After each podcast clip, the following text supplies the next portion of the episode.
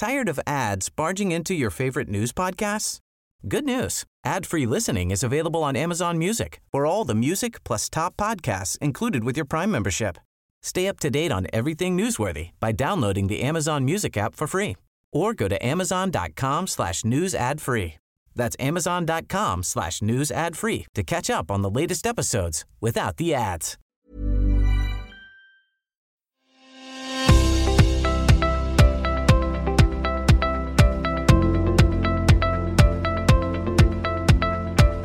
Hello and welcome to The Brief. My name is Edwina Landale, and this week we are having a look at refugee policy, public opinion, and the gap between the two. Pacific Island Nauru is the site of one of Australia's offshore immigration detention facilities. Prime Minister Scott Morrison last week raised the prospect of transferring asylum seekers to New Zealand. New Zealand has had a standing offer to take in one hundred fifty detainees from Manus Island and Nauru since two thousand thirteen, which has been rejected for years on the basis that it would be a backdoor to Australia. The Prime Minister has been one of the strongest voices against this offer in the past, but is now facing increasing internal pressure from Parliament, strong public sentiment, and international censure regarding the detention centres. This is a murky area of Australian policy. The exact conditions within the camps are unknown, and refugees are such a highly politicised group of people that it's difficult to know when government sentiment is sincere and when it's simply empty rhetoric. Marian Leigh has advocated on behalf of refugees since the arrival of the first Vietnamese boat people in the mid nineteen seventies, and has worked around the world on behalf of refugee populations. She was named as the Bicentennial Canberra Citizen of the Year in nineteen eighty-eight, awarded the Medal of the Order of Australia in nineteen ninety, the Ostcare Paul Cullen Award for Outstanding Contribution to Refugees in nineteen ninety-four, and the Human Rights Medal in two thousand three for her work in promoting human rights over the last three decades. Marion now works as a consultant and registered migration agent, and this week I visited her in her home to draw on her decades of experience in refugee advocacy.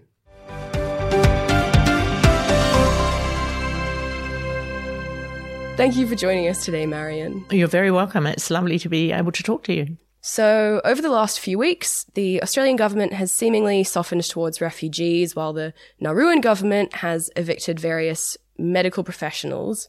Are these political attitudes coordinated, or do you think that the two governments are acting towards different goals right now? I think there's an element of coordination in this. Um, the the Australian government really hasn't softened its stance. I don't believe for one minute that um, Scott Morrison really wants to back down, but he's a political opportunist. So the fact that at the moment they seem to be making some sort of steps to do something in relation to taking up the New Zealand offer is, again, in my opinion, a furphy, and it's driven mainly by their concern about the coming election at the weekend, this weekend in Wentworth. As for the Nauruan government, wow, they're driven also by the need to keep up the money coming in.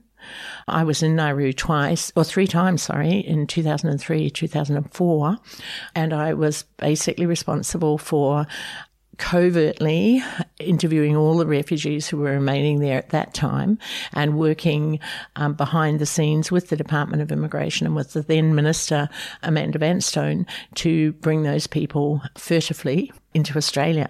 Because again, John Howard said at that time, these people will never step foot in Australia. But in fact, the reality is that the majority of them did.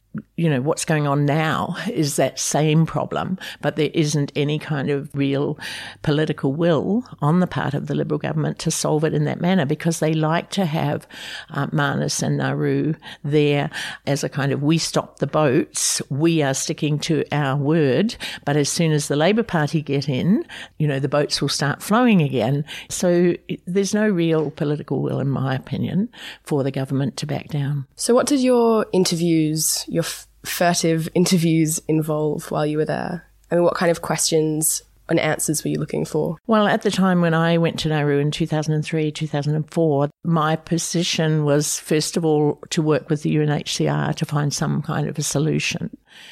I was there with the expressed aim of resolving the situation for those people primarily, but also for Australia, because it was clear that it was becoming untenable. The main focus of my attention was to find out who these people were and whether, in fact, they were legitimately able to claim refugee status, and um, predominantly that was the case. Do you think that this claim that Scott Morrison has made that he will only accept New Zealand's offer of accepting one hundred fifty refugees if the Australian government agrees that the back door will be closed, do you think that that's some kind of move to prevent any real solution being reached in terms of New Zealand's offer? I think so. For one thing, I'm a New Zealander. I was born in New Zealand. I was raised in New Zealand. So I'm a dual citizen, unlike Barnaby Joyce, who did not recognise how wonderful that is. But as a New Zealander born and bred, I can tell you I do not believe for one minute that the New Zealand government or the New Zealand people will bow down to this so-called offer by Scott Morrison. It's it's despicable, actually, to try to contain people's future lives in this manner. These people, let's remember, have done nothing wrong. So let's bring these people to Australia. Let's not bargain yet again with people's lives. We've been bargaining with these people from the day that they stepped foot on an Australian vessel. We have said, okay, we're going to use you as political tools. We will make sure that everybody will get a very clear message that if you come to Australia by boat in future, if they want to come here by boat in future, they will not be processed. And you people who happen to have come at this particular time are going to be used as the evidence of that. And we've done that with these people to a degree that defies belief. So if we go back to what's the solution here, it is not a solution that we can palm off to New Zealand. And New Zealand, I don't believe, will do it. I'm pretty sure that Scott Morrison already knows that the New Zealand government will not agree to such a thing. I've seen that the Deputy Prime Minister of New Zealand has come out and said very clearly that he opposes it, because it will make people coming to New Zealand second-grade citizens. And Scott Morrison will know that.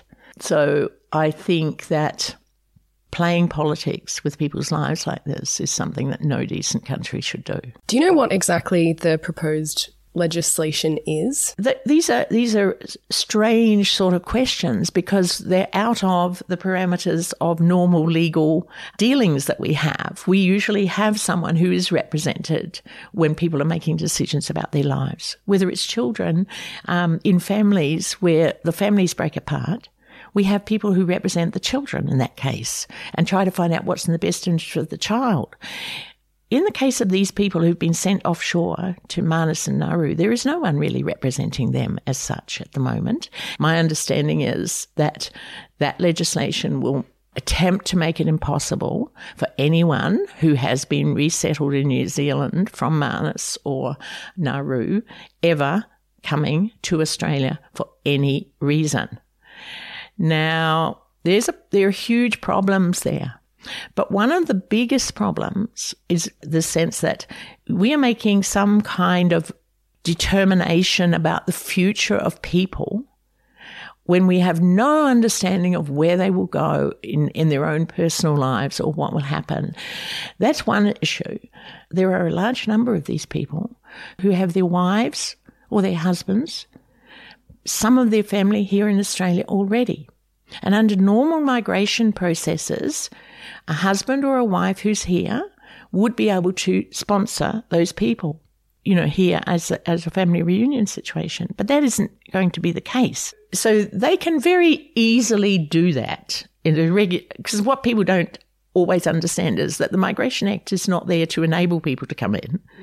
For everybody, it's it's there to determine who we're going to keep out, who we don't want. What your listeners need to understand is that when these determinations were made as to who would go to Manus or who would go to Nauru, they were done in a very cruel manner, which reminded me very much of the film Sophie's Choice, you know, where people are in a line and you go this way or you go that way, and families are separated. And some families in that film, you know, Sophie had the choice, which of your children is going to go in that line and which one's going to stay with you. And in the end, she lost both of the children. I haven't seen the movie. You've ruined the ending. Oh, okay. Well, it's a it's an amazing an amazing movie. But what the departmental officials did when they were interviewing um, people who arrived here after the cut-off date in two thousand thirteen by boat, they virtually lined people up, did interviews with them, and then worked out whether or not they were in a certain category. They did it deliberately.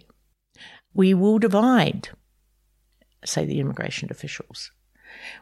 Okay, we'll divide it. We'll let one wife or the wife and one or two children into Australia, and we'll send the father and maybe two children to Nauru, and then one boy who might be a member of that family, we'll send him to Manus.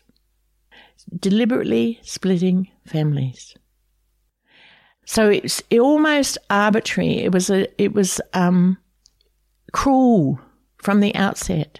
So that's why Scott Morrison, who was the architect of this, with the Secretary of the Department of Immigration, these two have um, made this a case that nobody will be able to encourage other people in their still categories. So unaccompanied minors, no, you're not getting into Australia. Family groups, no, you're not getting into Australia. People who've got sick people, not getting into Australia.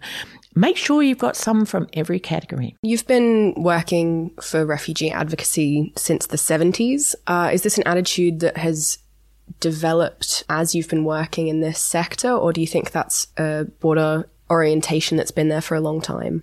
Well, you know, there's always been divided opinion on whether people who are arriving by boat should be welcomed into Australia. That was the case back in the Indochina refugee days, which is when I started working with refugees.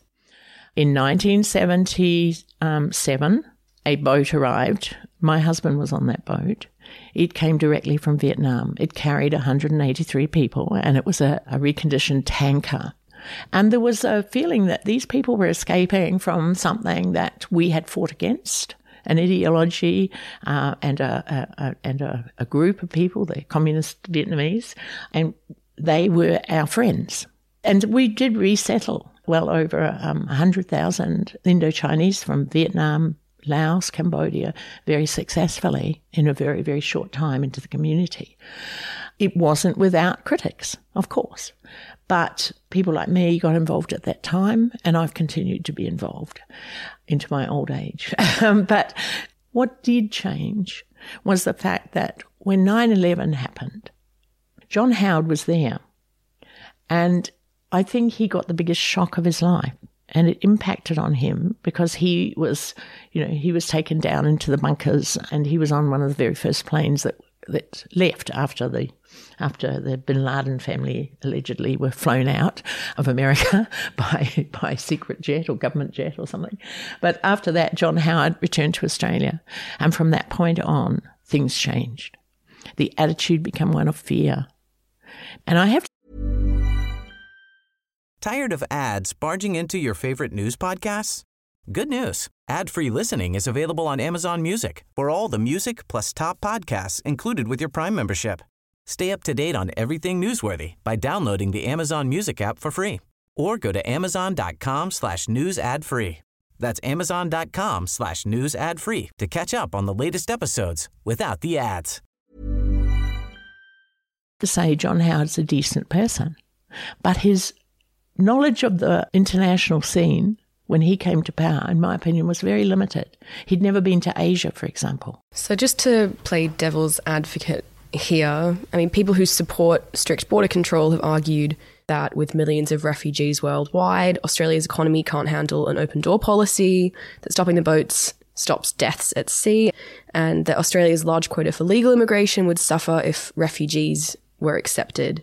So do you think that any of these concerns are warranted? I don't think so. Again, we've got the slogans, you know. I mean, we can stop boats without causing people to die on remote islands, you know, in the Pacific. There's a way to solve these problems that involves setting up orderly migration so we can restrict who comes here. And we always have done that in the past. We did that with the Indo-Chinese.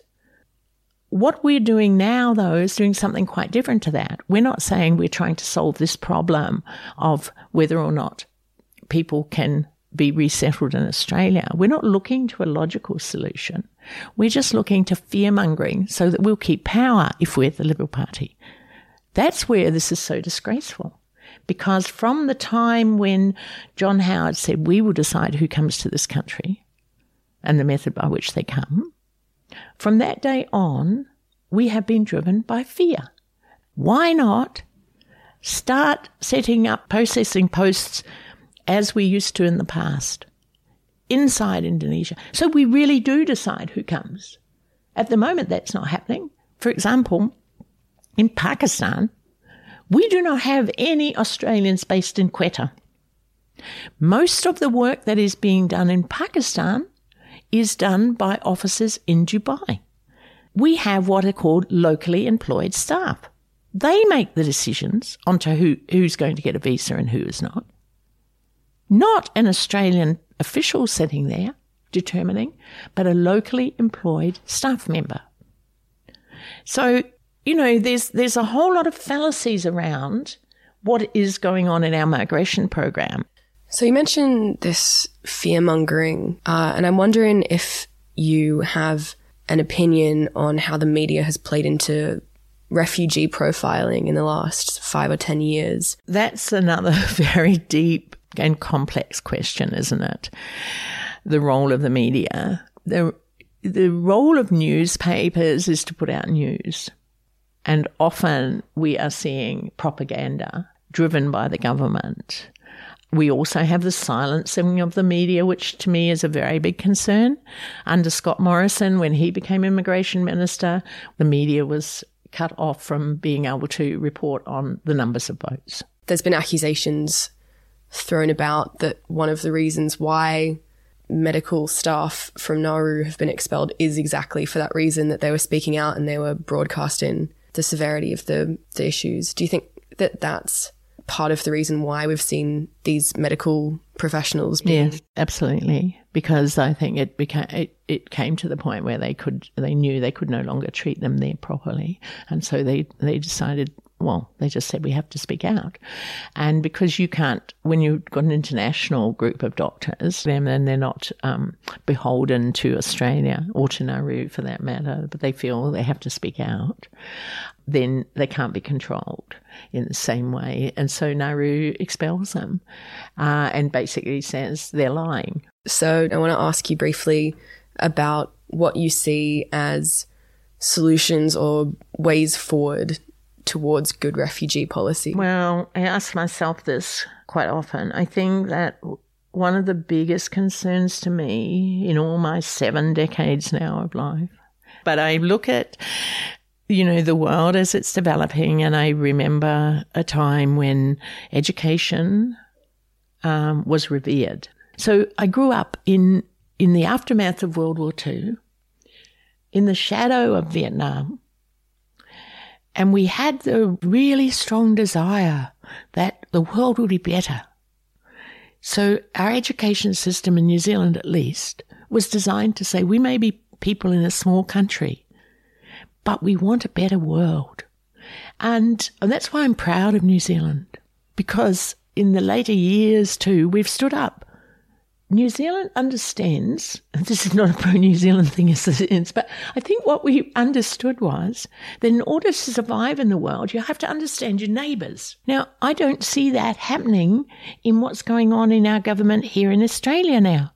We cannot escape the fact that we are on an, in an international community.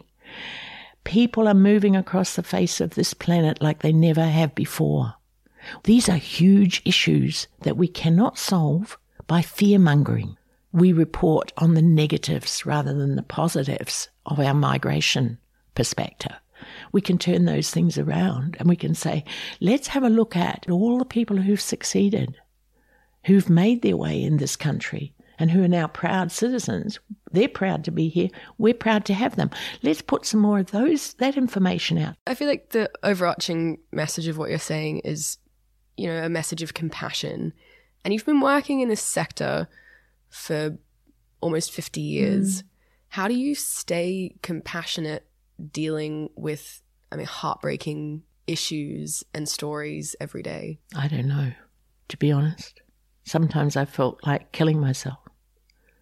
Because when you hear these horrid stories, these terrible stories where people have come from countries, I mean, you look at the, la- the news in the last week, I was saying to Alison in my office this morning, when you think that a man walked into an embassy and had his fingers severed, you think, oh my God, clearly that is abhorrent to all of us. Compassion? Yeah, I have compassion. But I also have developed over the year the balance, I think, in the other way, where I say to myself, I don't have compassion for people like Scott Morrison. Because he is just as complicit. He may not be chopping people's fingers off, but he thinks he's stopping people dying. No. He's complicit. Because he's punishing the very people who the punitive people they're fleeing from were punishing. It's terrible to listen to people coming here day after day and and saying, I need to have my citizenship in Australia. I lodged it six years ago, but it's not been processed and I can't find out what's happening. And in the meantime, my wife and children are still at risk in Pakistan or Afghanistan or wherever. And I need to bring them here because I can't settle. I'm mentally unstable now because my family is not safe. You know, I know there are people we need to guard our own families against in the community. We need to guard our country against people who might come in here and seek to do us harm. But we don't need to meet cruelty with cruelty. And that's the problem that I have. And I think, I don't know, I ask myself, and many people ask me that question. How do I keep going? You know, I think it's only, again, the sense that was that, that I grew up with, that they must never, we must never let evil win. Never in my lifetime will I see, see an end to war on this planet. It will probably never happen. But we cannot give in. We still have to create peace and harmony in our own communities. And then we can go out into the world and attempt to do the best we can to bring peace and harmony. We don't do that by creating division. So I guess what I see is, yes, I'm compassionate towards these people who come to me and who are vulnerable and who are asking me for help and who do need it. And yes, I get tired of it. Yes, I get angry. I get frustrated.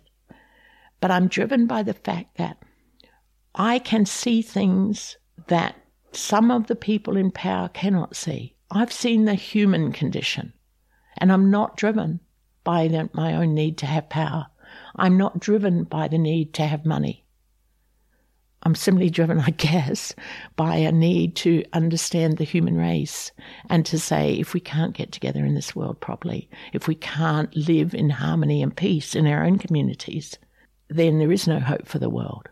And I want a world where my grandson can grow up in peace. I want a world where he'll be able to travel and see the most wonderful scenery that there is. I've been to many countries. I've been to Afghanistan.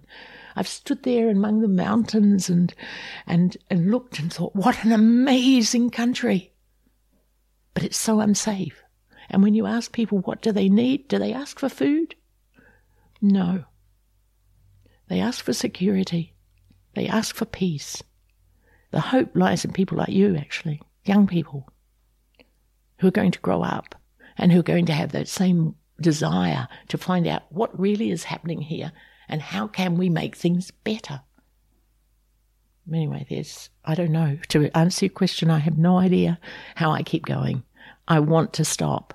I really want to stop, but I can't. For some reason, I can't.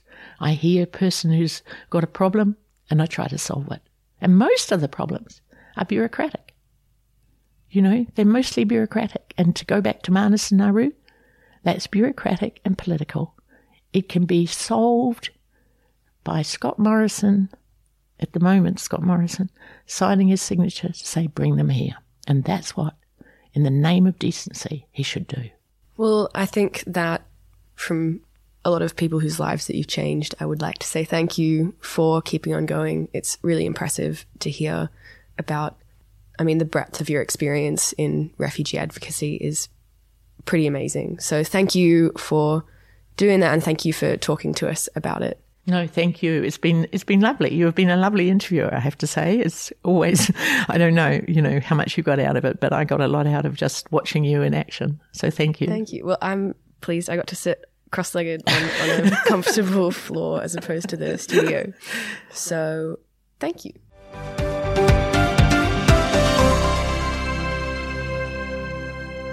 I hope you enjoyed the podcast this week. I certainly enjoyed meeting Marion, and I wish that we had more time because she had a lot more to say that we could not fit into the pod. We've got a big podcast week coming up. Uh, aside from our usual podcast on Friday, Policy Forum Pod, which will be on the future of Northern Australia, we also have a whole week of episodes coming out of the National Security Podcast. And those episodes are going to be centered around the Women in National Security Conference occurring in Canberra this week. If you haven't got a ticket, this is the only way to access some of the expertise that is going to be in Canberra for the conference. All of the guests are amazing, so I'd recommend that one highly. I'll be producing, so you can look forward to some very high quality audio. Thank you for listening, and I'll catch you next week.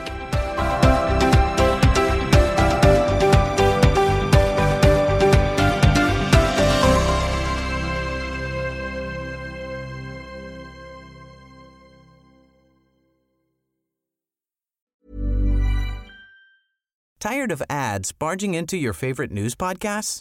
Good news. Ad-free listening is available on Amazon Music for all the music plus top podcasts included with your Prime membership. Stay up to date on everything newsworthy by downloading the Amazon Music app for free or go to amazon.com slash news ad free. That's amazon.com slash news ad free to catch up on the latest episodes without the ads.